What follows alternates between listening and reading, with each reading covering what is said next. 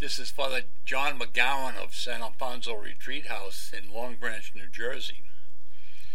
Today we're celebrating the feast of the ascension of our Lord Jesus into heaven.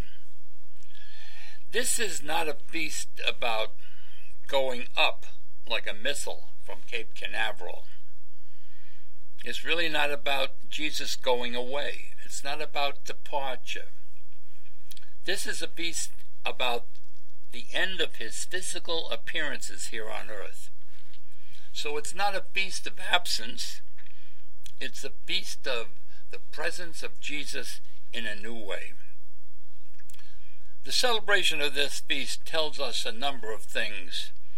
First of all, Jesus tells the apostles he will not be appearing to them physically anymore, and they will feel alone, similar to the people in that Home Alone movie. The apostles are sad, they're looking up, and they wonder, what are we going to do? They're really saying, don't leave us.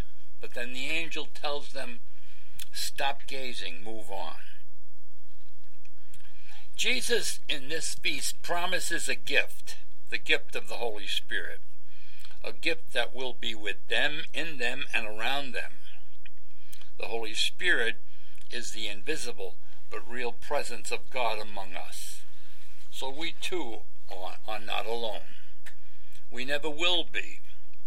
God and the Holy Spirit will be with us and the Holy Spirit is the Spirit of love.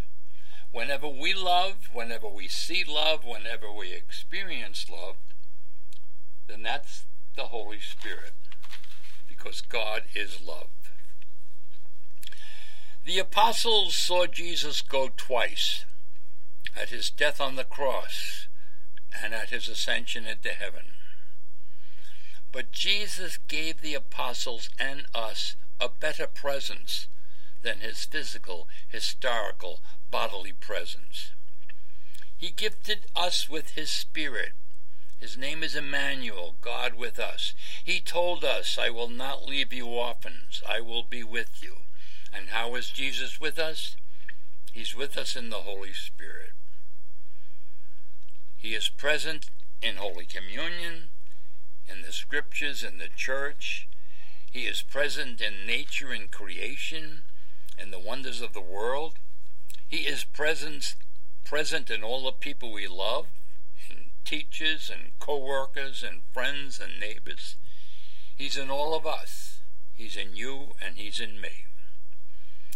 Jesus' destination is heaven, and that's our destination too. Heaven is our real home.